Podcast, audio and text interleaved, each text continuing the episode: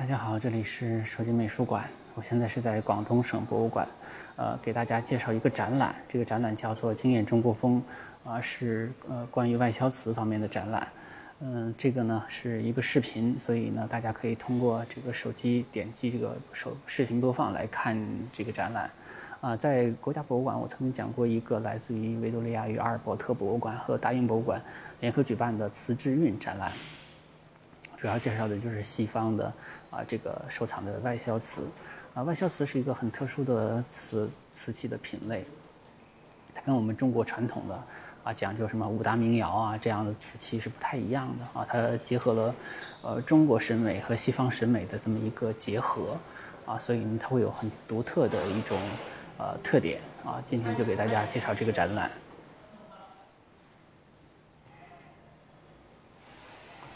进入大厅，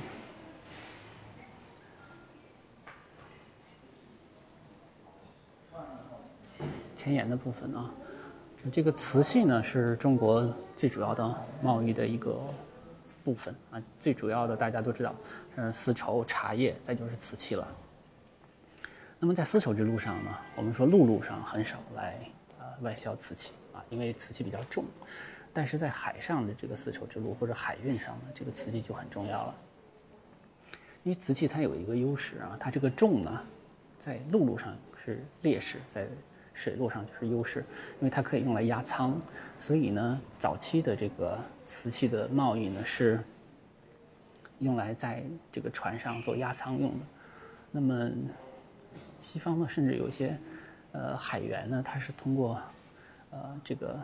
在压舱上运一些瓷器呢，来获取自己的收益啊，所以，呃，他的这个，呃，把瓷器带到西方之后呢，在那边卖掉就可以赚很多的钱，所以他们的，呃，甚至工资都不是很高。那么在这个，呃，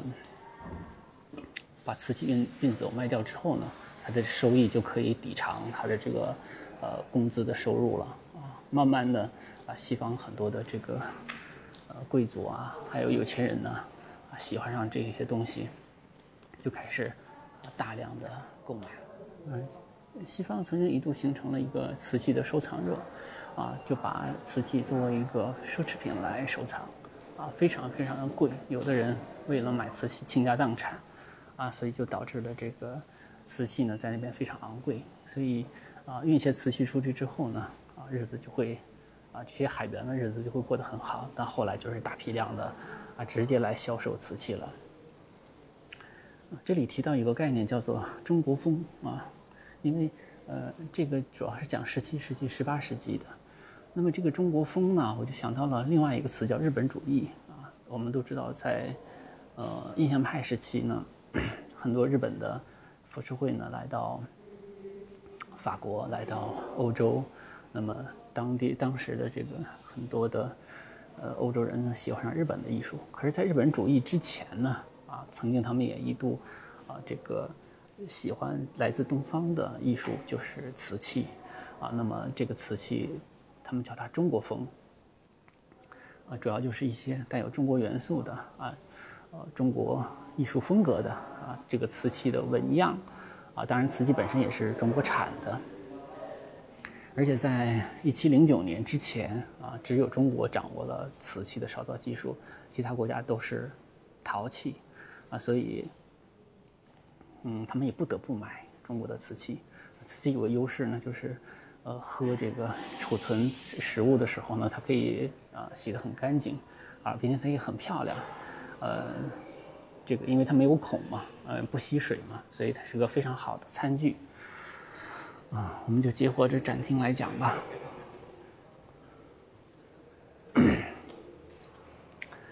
第一个单元叫东方雅韵啊，这个看名字就知道了，这是介绍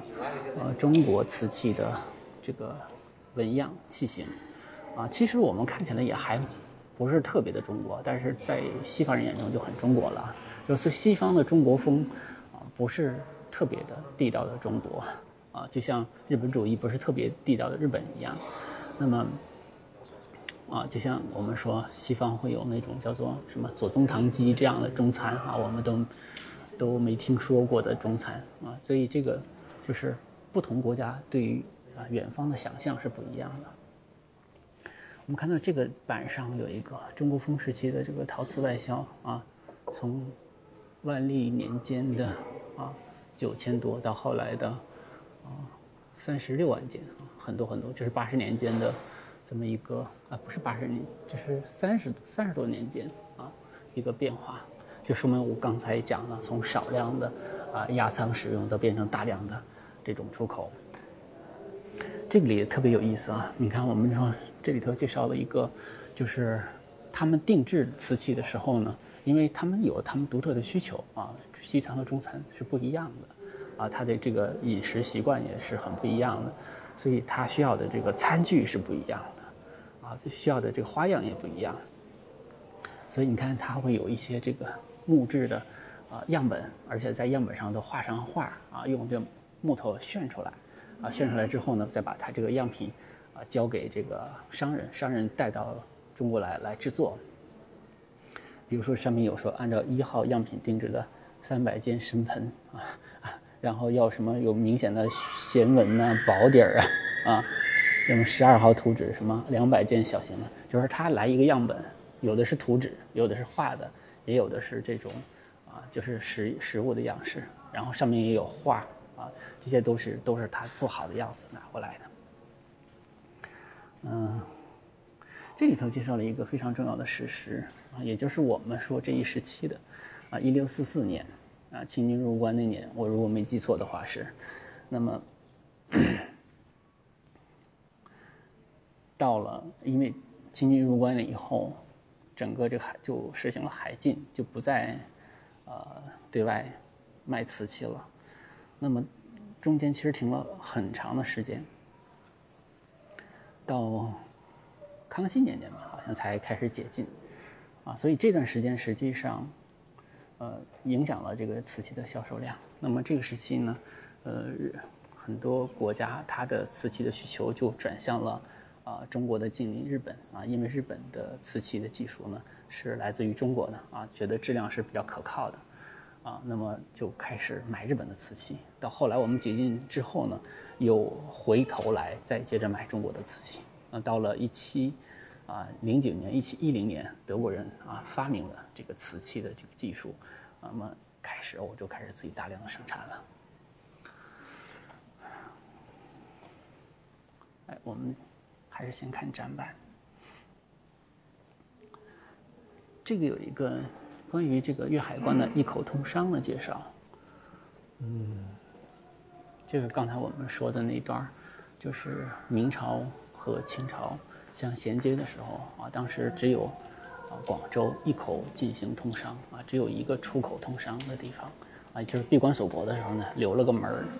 啊，就是先是海禁，海禁之后呢解禁，解禁之后是一口通商，啊，我是这样的，一开始是完全不同的。后来就是一口通，就是只有广州这个地方，所以广州会有一个地区叫十三行，就是十三家洋行啊。实际上这十三是个虚数，啊，会有有的时候有四五个，有的时候二十几个啊都有。所以呢，到后来啊，南京条约签签好以后呢，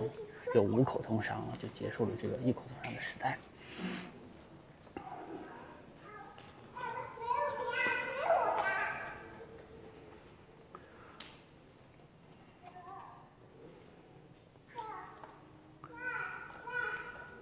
这张呢是克拉克瓷。什么叫克拉克瓷呢？就是这种瓷，就是这种。那盘子上会有很多的这个克拉克的，叫开光，就就盘边上有这种一圈一圈的这种开光。嗯，所谓的开光就是类似于窗格，有圆形的，反正各种形式都有。一个一个小窗口上面有花纹。那么这种克拉克瓷只有在外销瓷中才有。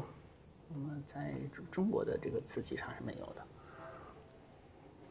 上面有介绍啊，当时的这个河河属呃东印度公司啊截获了这个葡萄牙商船克拉克号，当然也有人说这就是大船的意思啊，所以他们也不知道这瓷器从哪儿来的，就把这种瓷器叫做克拉克瓷。这个是咱们万利号打这个打捞出水的这么一个克拉克瓷。那最明显的克拉克瓷是这种盘子，然后还有就是这种啊瓶子啊，也有这种开光，开光里边画上这种花卉。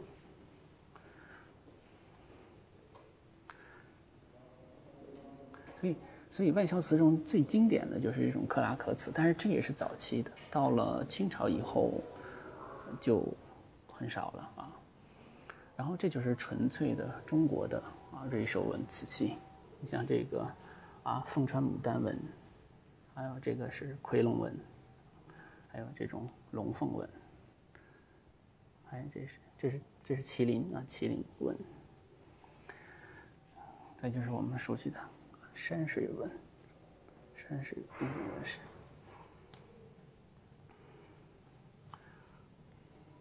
大家看这个画啊，这个画当然都不是原作了，但是这些我们都知道，荷兰小画派会画这种非常精彩的静物画，啊，在他们的静物画中，经常会有各种各样的餐具，有铜的、玻璃的，也有咱们这个青花瓷器，啊，上面装着个石榴。这种纹叫做柳亭纹，啊，它属于山水纹的一个，我认为是一个分支吧。但是它是很独特的，出现在啊西方外销瓷上面啊。这个，嗯，它而且西方人给它编了个故事。我们看到这个柳亭纹呢，它是山水画加上亭台楼阁，啊，远处有小岛，啊，你看这里头这个故事也讲了，呃，说是有个地主叫陶林。啊，那么他的女儿叫康倩，啊，本来是许配给一个老的富有的人啊，但是呢，他自己喜欢上了这个家里的一个家丁啊，那么他们就私奔到了一个小岛。后来这个父亲要抓他们回去的时候呢，他们就变成了一对小鸟，是吧？他们就给这种柳亭文编了这么个故事。也许远处的小岛指的就是他们逃去的地方，是吧？你看。都是这样的啊，近处的这种亭台楼阁，远处的小岛，这个柳亭文也是这样。啊，这个故事你听过没有？啊，嗯，感觉很雷同是吧？但是这是编的啊。这儿呢，展厅做了一个样本儿，啊，你看就是说欧洲人怎么去挂这些瓷器啊，这些盘子。啊，都不是用来装菜的，这是纯粹是用来欣赏的，啊，这边有个模拟的火炉，啊，壁炉，那么壁炉上边呢，放置一些类似于我们，啊，中国那种五供式的，这是花卉及花鸟纹，啊，这是我们非常熟悉了，你看这种果篮儿，啊，你看这也是一个一个的开光上面的这种。花卉纹，这不细说了啊。这个是，呃，五彩的开光，这个开光做的非常的现代感觉啊。康熙时期的，呃，中国瓷器匠人的审美啊，你看这个开光方的哈，就像贴在上面的似的，非常有意思。嗯，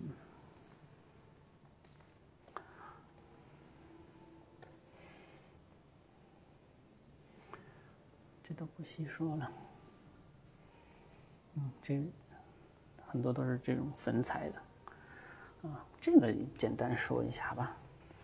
这个是是这个，我记得很多人都知道鸡缸杯是吧？然后呢，在香港的电影里头，有时候会那种鸡缸碗。然后昨天去吃这个点都德的这个早茶的时候呢，他的这个茶具就是用鸡缸杯做的这种功夫茶具。所以呢，之前我们看。香港电影的时候会觉得哦，这个鸡缸碗是不是模仿鸡缸杯，胡闹的啊，搞笑的。其实，在广东地区啊，大家在大街上转一转，会发现这种鸡的这种素材啊非常多。那么，它展现了这个广东地区，它它非常倡导这种比较富贵的啊这种文化啊一种民间文化吧，民俗文化吧。嗯，所以呢，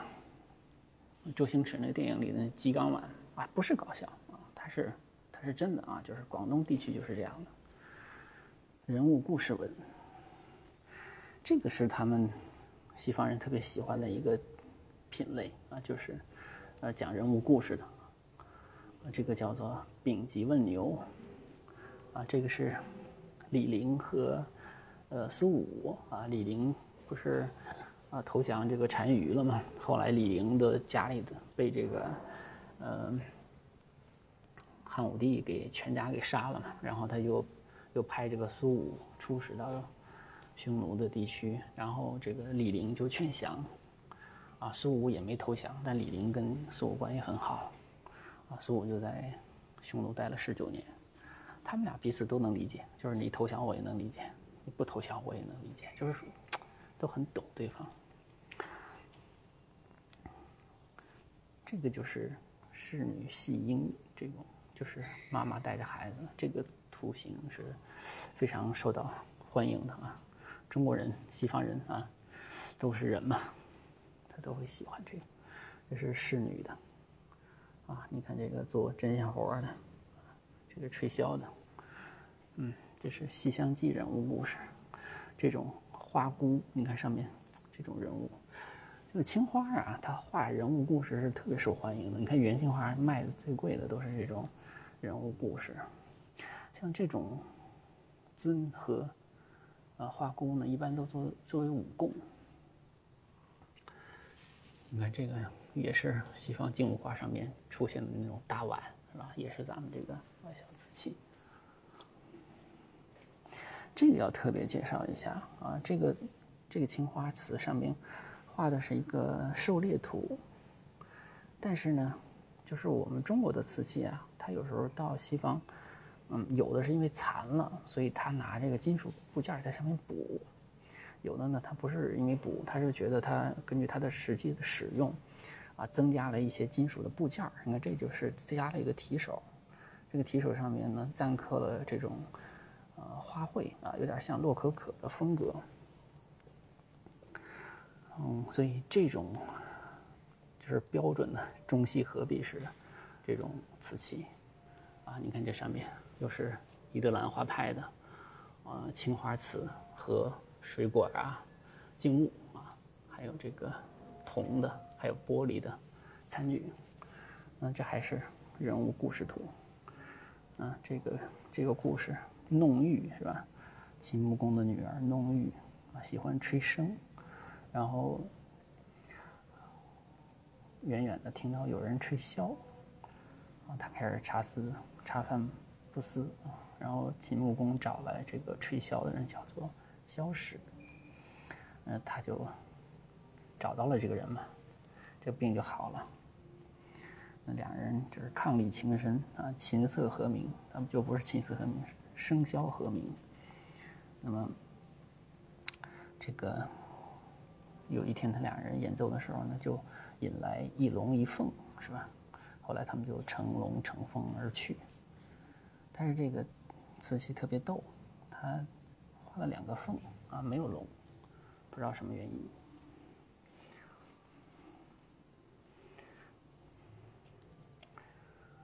这是三国的吕布几条蝉，这也是苏武。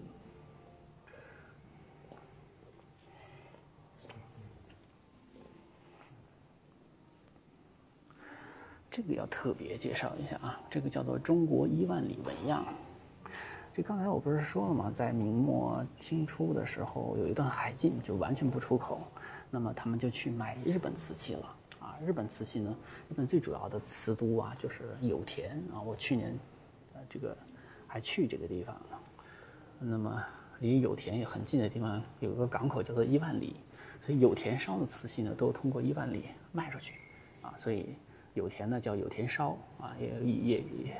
也有。这个伊万里瓷这个叫法啊，叫伊万里烧，啊，伊万里也有那个这个瓷器厂，所以伊万里风格呢，啊，就是一开始日本为了满足啊西方的需求，它是抄袭中国的这个器型啊纹样啊，但是卖了一段时间之后呢，它就结合了日本的技术、日本的审美，做出了这种叫做金兰手啊，这个是很标准的这种金兰手或者叫伊万里。风格，它的特点就是青花上面加矾红，然后加上这种描金的金圈啊，或者描金的这个技技法，啊，就显得很富丽堂皇，很漂亮啊。后来咱们中国这个海禁解除以后呢，那么西方人又开始重新买中国的瓷器了。嗯他一方面要定制这个啊中国原来的这种纹样，但是他同时又说啊，你看日本的这种啊一万里瓷或者叫金兰手很漂亮啊，为什么啊我是不是在中国也做？所以后来啊中国反过来又抄日本的啊这个风格啊，我我我们说抄哈，其实就是模仿啊，因为那时候也没有这个版权的说法。你看，就是这种矾红、青花，还有描金，啊，很富丽堂皇。所以这个时期的这个瓷器叫做“中国一万里”啊，一万里这个地名啊，明明是在日本的九州啊，佐贺县啊，有田烧，还有这个一万里，都在这个地方。嗯，这是外销瓷的一个另外一个很重要的部分，叫做德化白瓷。就是德化窑，我们都知道德化德化的白瓷非常的漂亮啊。它这个白呢，不是属于那种特别刺眼的白，它是一种很含蓄的白啊啊，或者说象牙白。你看，这是做成那种犀角杯的样子啊，仿生瓷啊。你看这个白啊，这里头有个图，大家看一下啊。这个图叫做。威廉·钱伯斯写的一本书叫做《中国建筑、家具、服装、机器用具的设计》啊。威廉·钱伯斯来过三次中国，啊，他写了一本书，专门介绍中国的建筑和中国的设计。你看他画的这些图形啊，啊，其中有一个图形，下边这个图形，中间的啊，这个壶，你看都有啊，塞夫勒陶瓷博物馆都有收藏。所以这个钱伯斯一会儿我们还会介绍啊，这个非常重要的一个人。再就是接着看德化窑，德化窑其实最主要的还不是这些器物啊，而是这些雕塑、瓷雕。你看，最主要就是观音啊，还有一些神啊、佛啊，还有一些民间的人物。你看这上面还有吕洞宾，对吧？有吕洞宾。那这个观音呢，特别受到。西方人的欢迎，那么他们喜欢它的原因呢，就是觉得观音跟西方宗教中的圣母的形象非常的像，包括这个观音送子呢，其实跟这个呃圣子与圣母、圣母与圣子图啊是很像很像。所以呢，这个包括我自己都怀疑啊，就是说中国的观音崇拜啊，或者观音信仰。和西方的圣母信仰彼此之间有没有关联？是不是互相影响产生的啊？这个不知道啊，没研究过，但是很很怀疑这个事儿。而且呢，他们也定制过。你看这个图中间的这个就是圣母像啊，你看这就是圣母圣母子。这个其实就是可以把啊观音送子的形象呢修改一下，头发改成卷卷卷的啊，抱孩子的方式改成有点像。西方啊，尤尤其是这个，呃，中世纪的那种雕塑里的圣母子的形象就可以了。啊，大家如果前几天去过这个苏东坡那个展，故宫苏东坡那个展的一进门就是一个呃德华窑的苏东坡的雕塑。嗯，一星一星紫砂陶器也是。外销瓷中的一个部分，他们很喜欢这种红色的瓷啊，其实不是瓷，嗯，不，我我说的不对啊，不是瓷就是陶，嗯，再具体说，它可能叫石器，就火字旁加一个石头的石，它是介于陶和瓷之间的。啊，我昨天去陈家祠的时候呢，在这边知道有一种叫做泥心陶啊，其实也类似于这种，就是它透气不透水。所以呢，就是放东西，放一晚上不馊啊。所以，嗯，这个紫砂也是这样的，放茶水的话，隔夜的话还能喝。那么他们也模仿着这种紫砂壶做的，你看，他们做这种啊。上次博博那瓷之韵展还来了这样的一个红的红色的陶的这种壶。第二单元叫西风袭来。这个刚才我们介绍的还是都是中国的纹样、中国的故事、中国的人物啊。这个就是介绍啊西方的定制了，就是西方的纹样、西方的故事了，但是还是中国制造，所以这就是中西方交流的一个啊很很重要的一些呃代表了吧。这个器型叫钧池，啊，也叫净瓶，啊，它其实是它没有没有那个把手，就是拿着这个瓶颈的部分就可以了，里边装水，用来洗手的。啊，特别有意思。其实现在有些少数民族地区还用这种净瓶来洗手啊，因为它洗手很方便，因为比较大。我去那个银川旅游的时候，去一家那个穆斯林餐厅吃饭的时候，我说哪儿能洗手？他说门口有个净瓶。我一听这好好古老的名字啊。这个是，这是一个冰盆啊，是个冰盆。这冰盆怎么用呢？就是看这个图啊。它冰的是高脚杯，它把高脚杯一个一个的这个把这个底儿朝外啊，把那杯子冲里，里边加上冰，加上冰水是吧？就把这冰镇凉了啊，再盛酒就比较好喝了啊。你看这是中国制造，但是这个完全不是中国人用的。这是一个洗手的装置，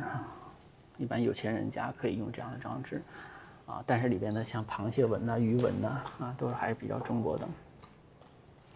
嗯，有的也是在教堂啊使用，用来做宗教做活动的时候呢，用来啊洗手用的。六号这个，这是一个杜松子酒啊，也叫金酒的一个酒瓶啊，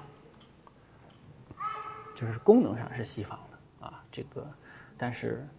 这个造型上是呃制造上是中国的。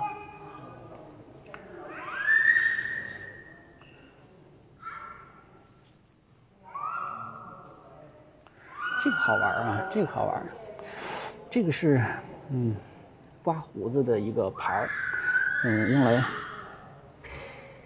刮胡子的时候是这样的，你刮往脸上不要抹那种刮胡泡嘛，然后脖子卡在这个 豁这个地方，然后刮胡子那个泡泡就流到这个盆里了啊，呃，很实用。后来他们也觉得挺好看的，这种缺一个角的这种盘儿挺好看的，他们就把它做的很大，甚至成为。纯粹的装饰，这个是一个潘趣酒碗啊。我前两天在广州博物馆看到一个直径零点五九米的大超大个儿的一个潘趣酒碗。潘趣酒呢是一种水果酒，就是里面有水果，有酒精饮啊，它是混合的一个酒精饮料。那么喝的时候呢是，就是先把它都混在这里头，然后加上冰啊什么的。喝的时候把它再分到每个人的杯子里头，就大家可以看《唐顿庄园》啊，《唐顿庄园》有一集里头，大家就喝这个潘趣酒。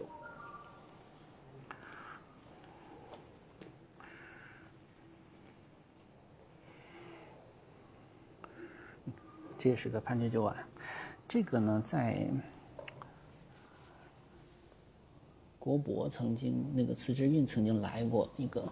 主要是看见看这个边儿。这画的是什么呀？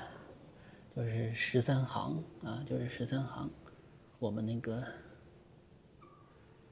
哎，对上焦了。我们慈之运也来过一件，就是画这个广东十三行的啊，所以这是介绍当时的一种繁盛吧，啊，非常漂亮这个碗。所以看来这个十三行的这个潘趣酒马还做了挺多的。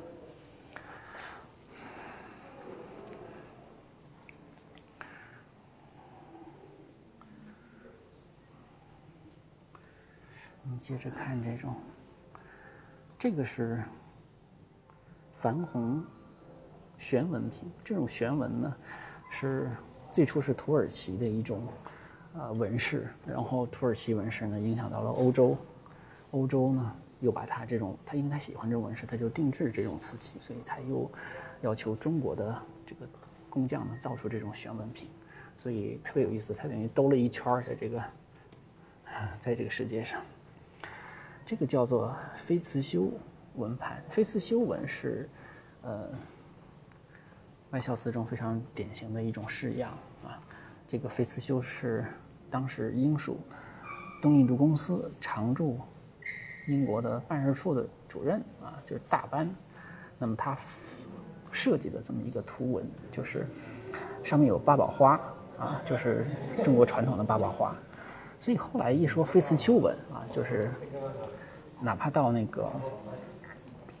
景德镇去呢，大家都会很清楚知道，就是这种图形。那么后来这种图形的大规模的生产，甚至有一些呢，就是呃，就是只要跟这个呃到运到美国，加上英的啊图形。啊，在这里我补充一点啊，就是因为当时呢，这个中国的瓷器呢，呃，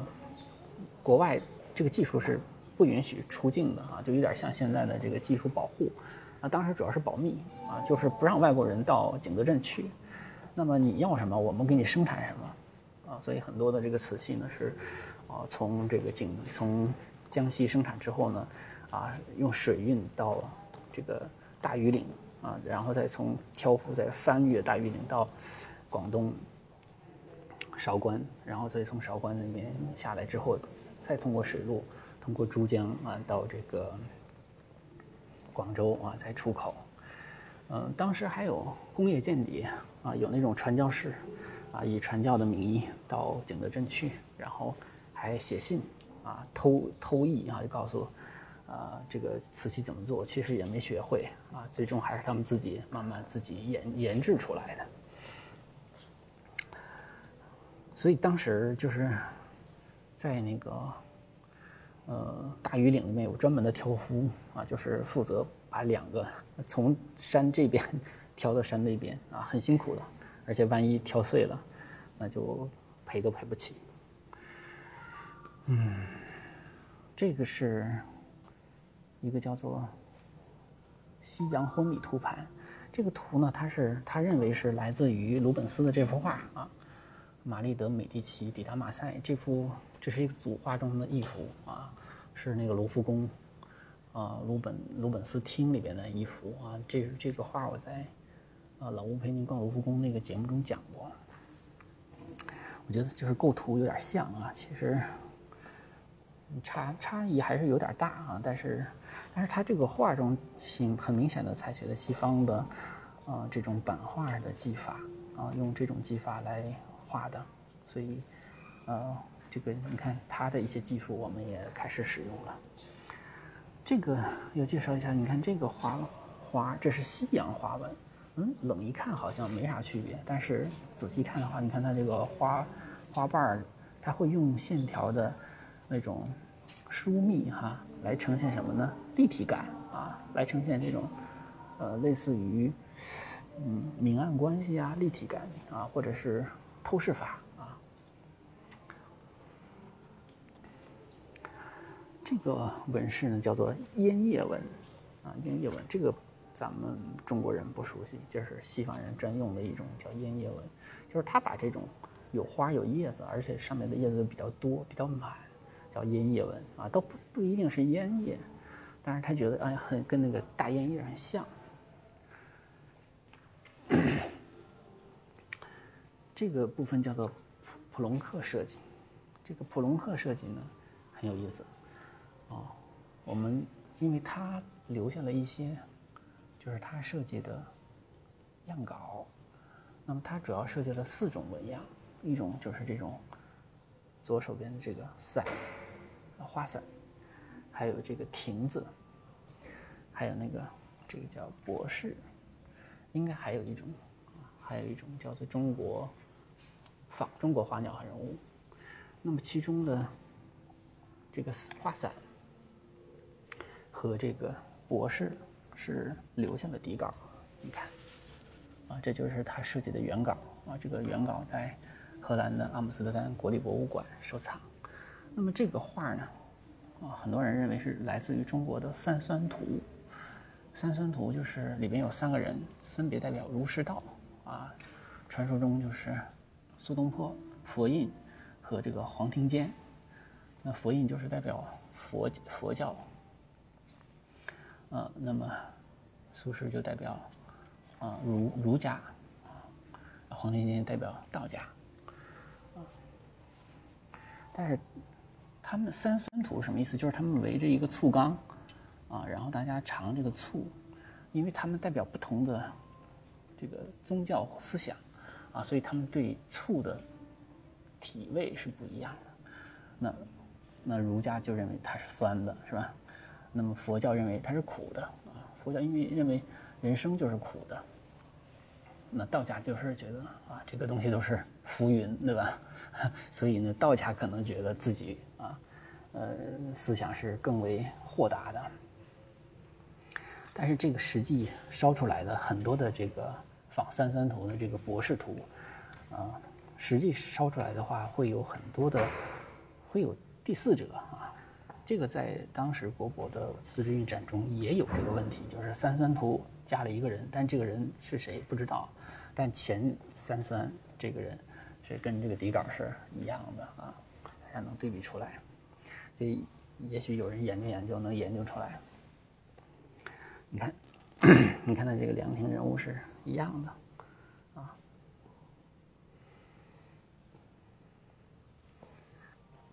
嗯，西方的西方人眼中的东方，可能他觉得印度啊、日本啊、中国都差不多。啊，所以像这种花伞图，对于我们中国人看起来觉得这一点都不中国，啊，有点像日本，有点像印度。那么这个普隆克的设计啊，就是非常重要的一种纹样。这是介绍一些，嗯，这个主题就是宗教类的主题了，啊，或者是希腊神话了，啊，你看这都是中国生产的。这就是金苹果的故事，是吧？三个女人争这个金苹果，谁是这个最美的人？啊，赫拉，还有雅典娜，还有这个维纳斯，对吧？最后给了维纳斯啊，然后就获得了海伦，赢得了海伦，然后引发了特洛伊战争。那么这种裸体女人的形象啊，是不是？你看，他是放了一个鲁本斯的画，啊，就有点像玫瑰三女神的感觉。啊，也不是啊，也不是玫瑰三女神，也是一个帕里斯的审判，也是这个金苹果的故事啊，就是同一个故事。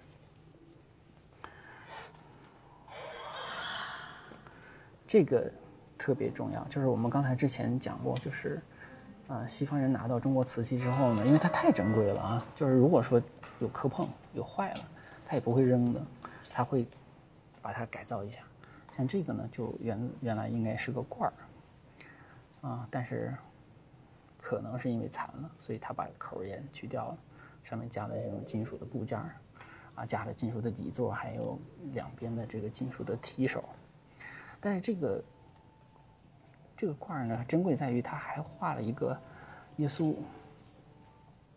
而且用这种线描的方式呢，描绘出一种明暗对比来啊，所以耶稣的图像出现在青花瓷器上，嗯。在康熙年间，这还是比较罕见的。嗯，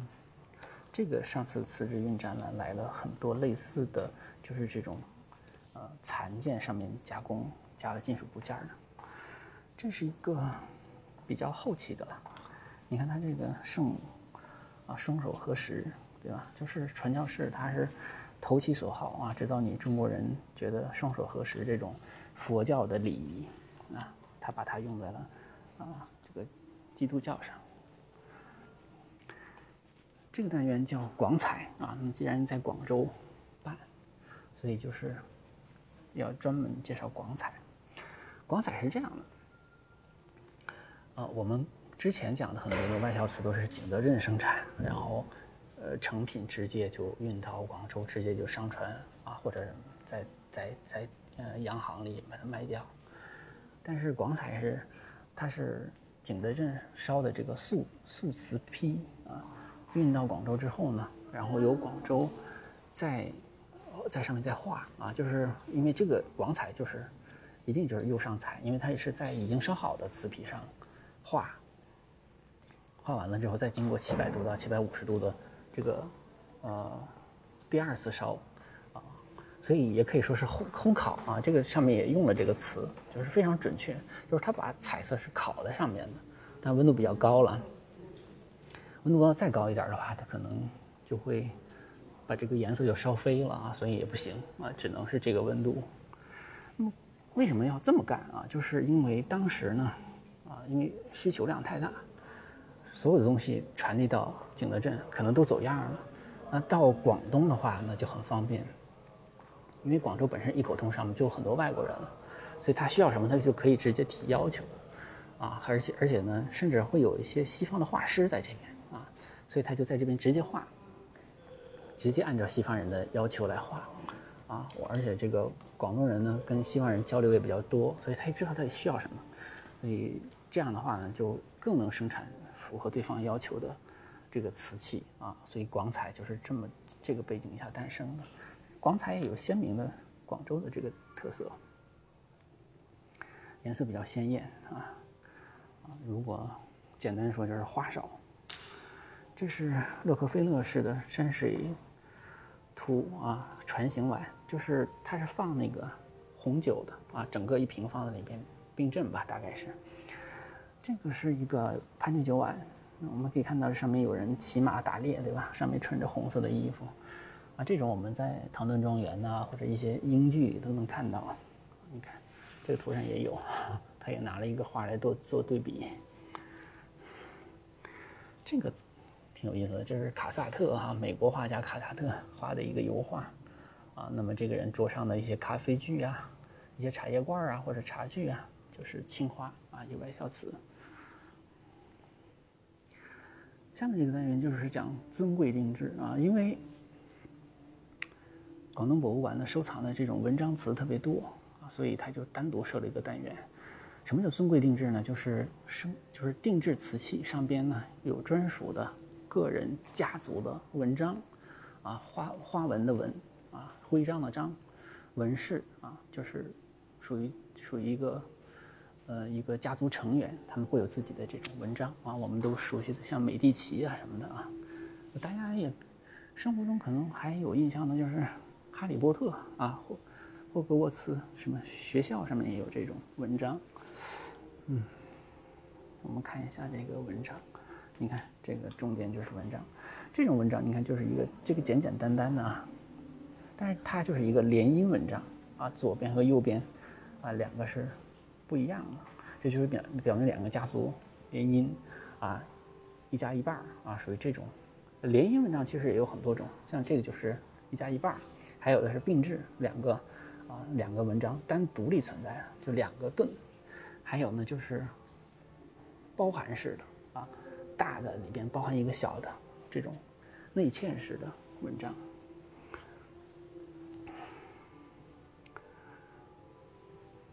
这个文章在是，在上面的盘子边儿上，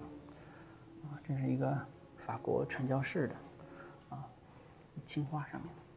单色的文章瓷。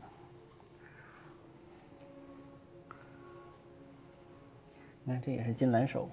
一中国一万里风格，这俩都是金兰手风格，这个特别有意思。这是沃克家族，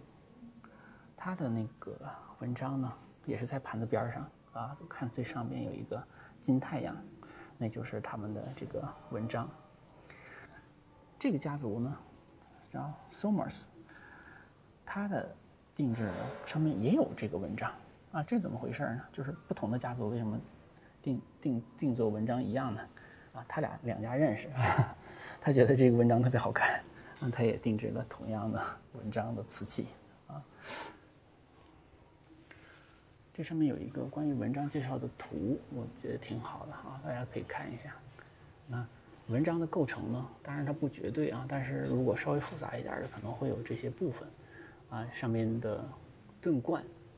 啊，中间有这个冠冕，然后盾形的这种文章，下边呢是这种基座啊，上面一般都是丝带，丝带上面会有啊一些文字，一般都是家族的啊。真言，用我们现在话讲叫家风。后边的这个叫披风或者斗篷，就是后边的这个衬底的这种装饰，还有羽饰，就就像羽毛啊或者花卉啊这样。然后两侧呢，有的时候会有这种护盾者，护盾者经常都是动物，你看这就是狮子啊，还有那种独角兽啊，就是像马一样的，有的时候也是人啊，所以这种呃大的来说组合是这样的啊，但是呃很多的不同的组合呢也会不一样。你看，这就是一加一半的是吧？这种，这是柳廷纹对吧？他是把这个纹饰放在盘子边上啊，小小的，都看不太出来了。你看它这个盾里头，可以看到这个家族已经联姻了很多回了啊。右边这是一半左边这一半里头已经含了四个了。这个就是并置的。啊，你看这有两个圆形盾，那么这个为什么是并置的呢？这个它的解释就是说，男性家族呢认为自己的家族的这个族徽啊，或者说这个文文章啊太重要了，我不能呃跟你 share 哈，不能一家一半，我不能把我这个砍掉一半，那怎么办？那就并置啊，我也保留我的完整性，啊，你也保留你的完整性啊，是这样。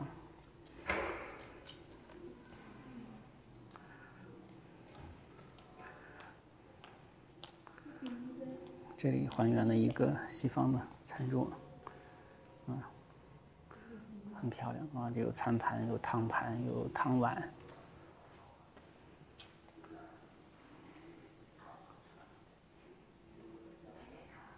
哎，这个我们看一下，这就是钱伯斯的呃定制的一个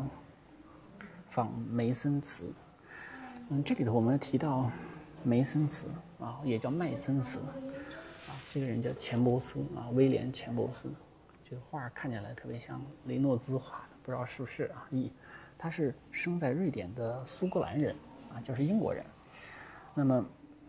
他呢，曾三次来中国啊。刚才我前面也提到，他还写了书，而且呢，他呃在伦敦建立了这个秋园 （Kew Gardens） 啊，这个我也去过啊，这个塔我也见过。那么，这个塔就是他设计的中国塔，啊，其实挺素朴的一个塔，但是是中国式的，但细细的啊。那么，等于他在英国掀起了中国风，而且，呃，英式花园的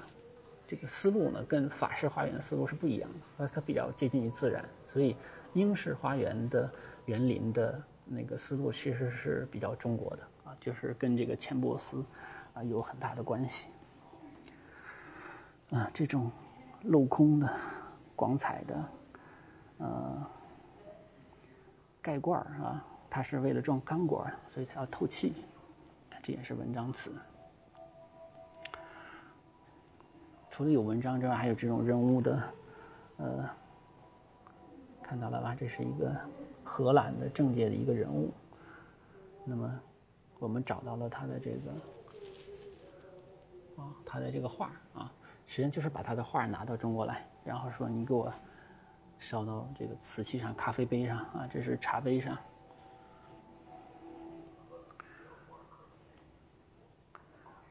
嗯，这个文章你看他的呃护盾者呢，就是两个人啊，一个是古罗马人，一个是摩尔人啊，中间也是个摩尔人，摩尔人就是黑人啊，就是在欧洲生活的黑人。那么大家如果读莎士比亚的那个《奥赛罗》吧，啊，里边那个主人公就是摩尔人，啊，其实那时候莎士比亚就在讨论什么种族歧视的问题了，挺有意思的。扯远了啊，这个纹饰你看它这个中间这个盾形啊，也是一个联姻的啊，一一一加一半儿。右边这个上面有三把手枪。那么这个家族呢，就是手枪的这边这家族呢，他是在，呃，英国的这个伦敦塔工作过，是一个军械师啊，所以是做这个手枪的，所以他们家族的这个文章中就有手枪的形象。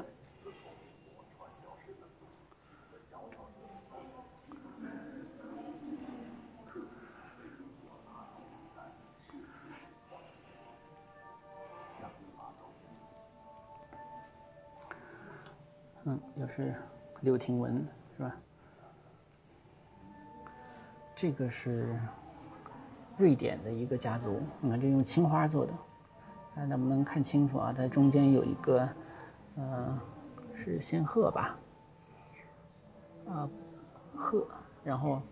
雕着一个蚱蜢啊，因为蚱蜢的单词呢和他们这个家族的名字呢是一样的，所以他用这种方法来体现这个家族的呃特点。这个呢是文章是在上边盘子边上，中间的这个故事呢就是风尘三侠啊，裘冉客、李靖还有红拂女叶奔这样的一个故事啊，就是还是刚才他们咱们讲过的，他们非常喜欢中国的这种人物故事。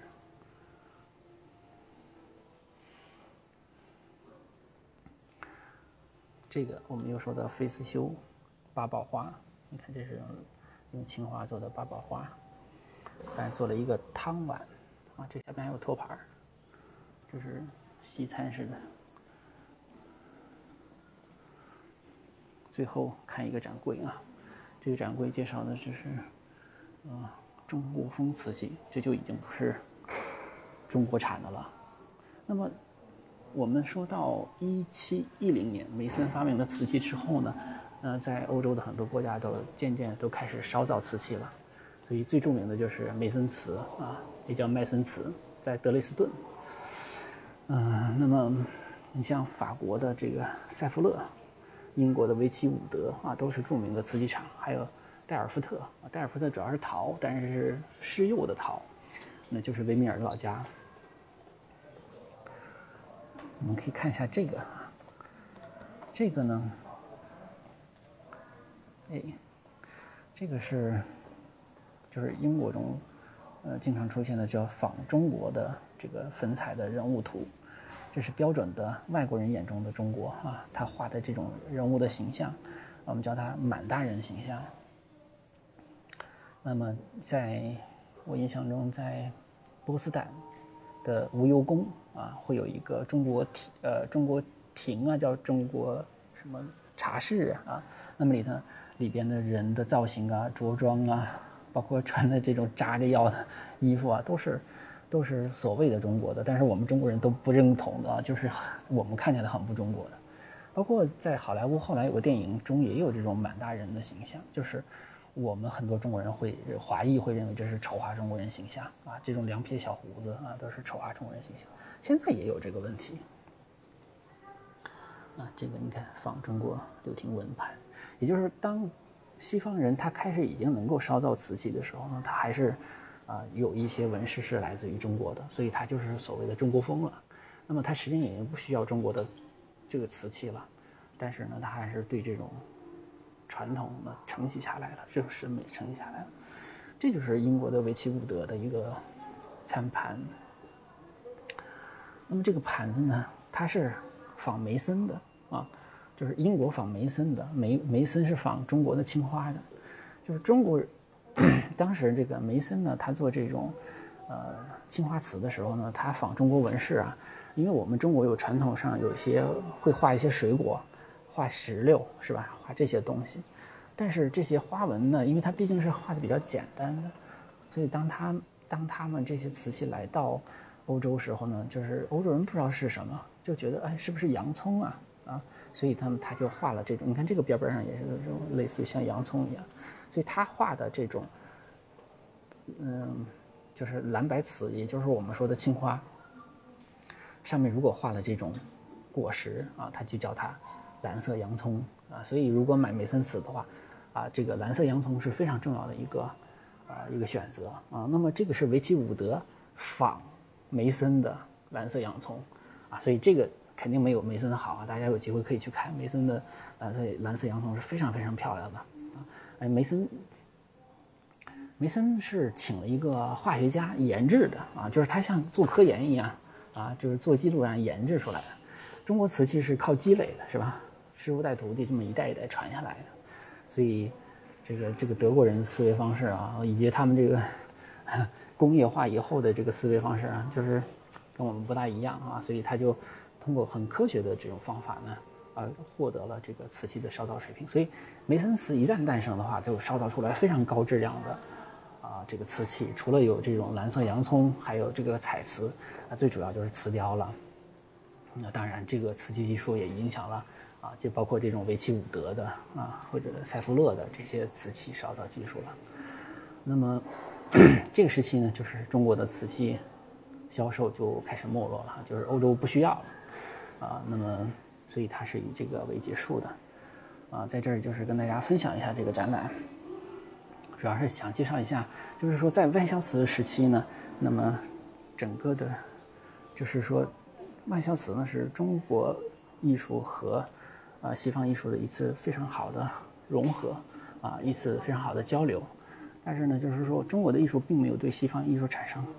啊我们说后来的像日本主义这样的什么深刻的影响，因为呃瓷器呢还是停留在工艺的这样的一个水平上啊还还跟那个呃架上绘画还是不太一样啊啊先介绍到这儿吧。嗯，最后我们再补几句啊，就是这个了解外销瓷有什么用呢？啊，就是大家如果以后有机会去欧美的一些博物馆的话呢，看到的很多瓷器，大多数都是外销瓷，啊，除了少数的啊这种传世的，像汝窑啊、汝汝光阁钧定啊，除除了这些。少数的之外，那大多数都是外销瓷，所以到那儿去呢，大家看到的很多中国瓷就会觉得非常的亲切，但是但是又觉得有点陌生啊，那就是因为他们都是外销瓷，所以了解外销瓷呢，对于在欧美博物馆看展呢还是很有帮助的，嗯，那就是这样，再见。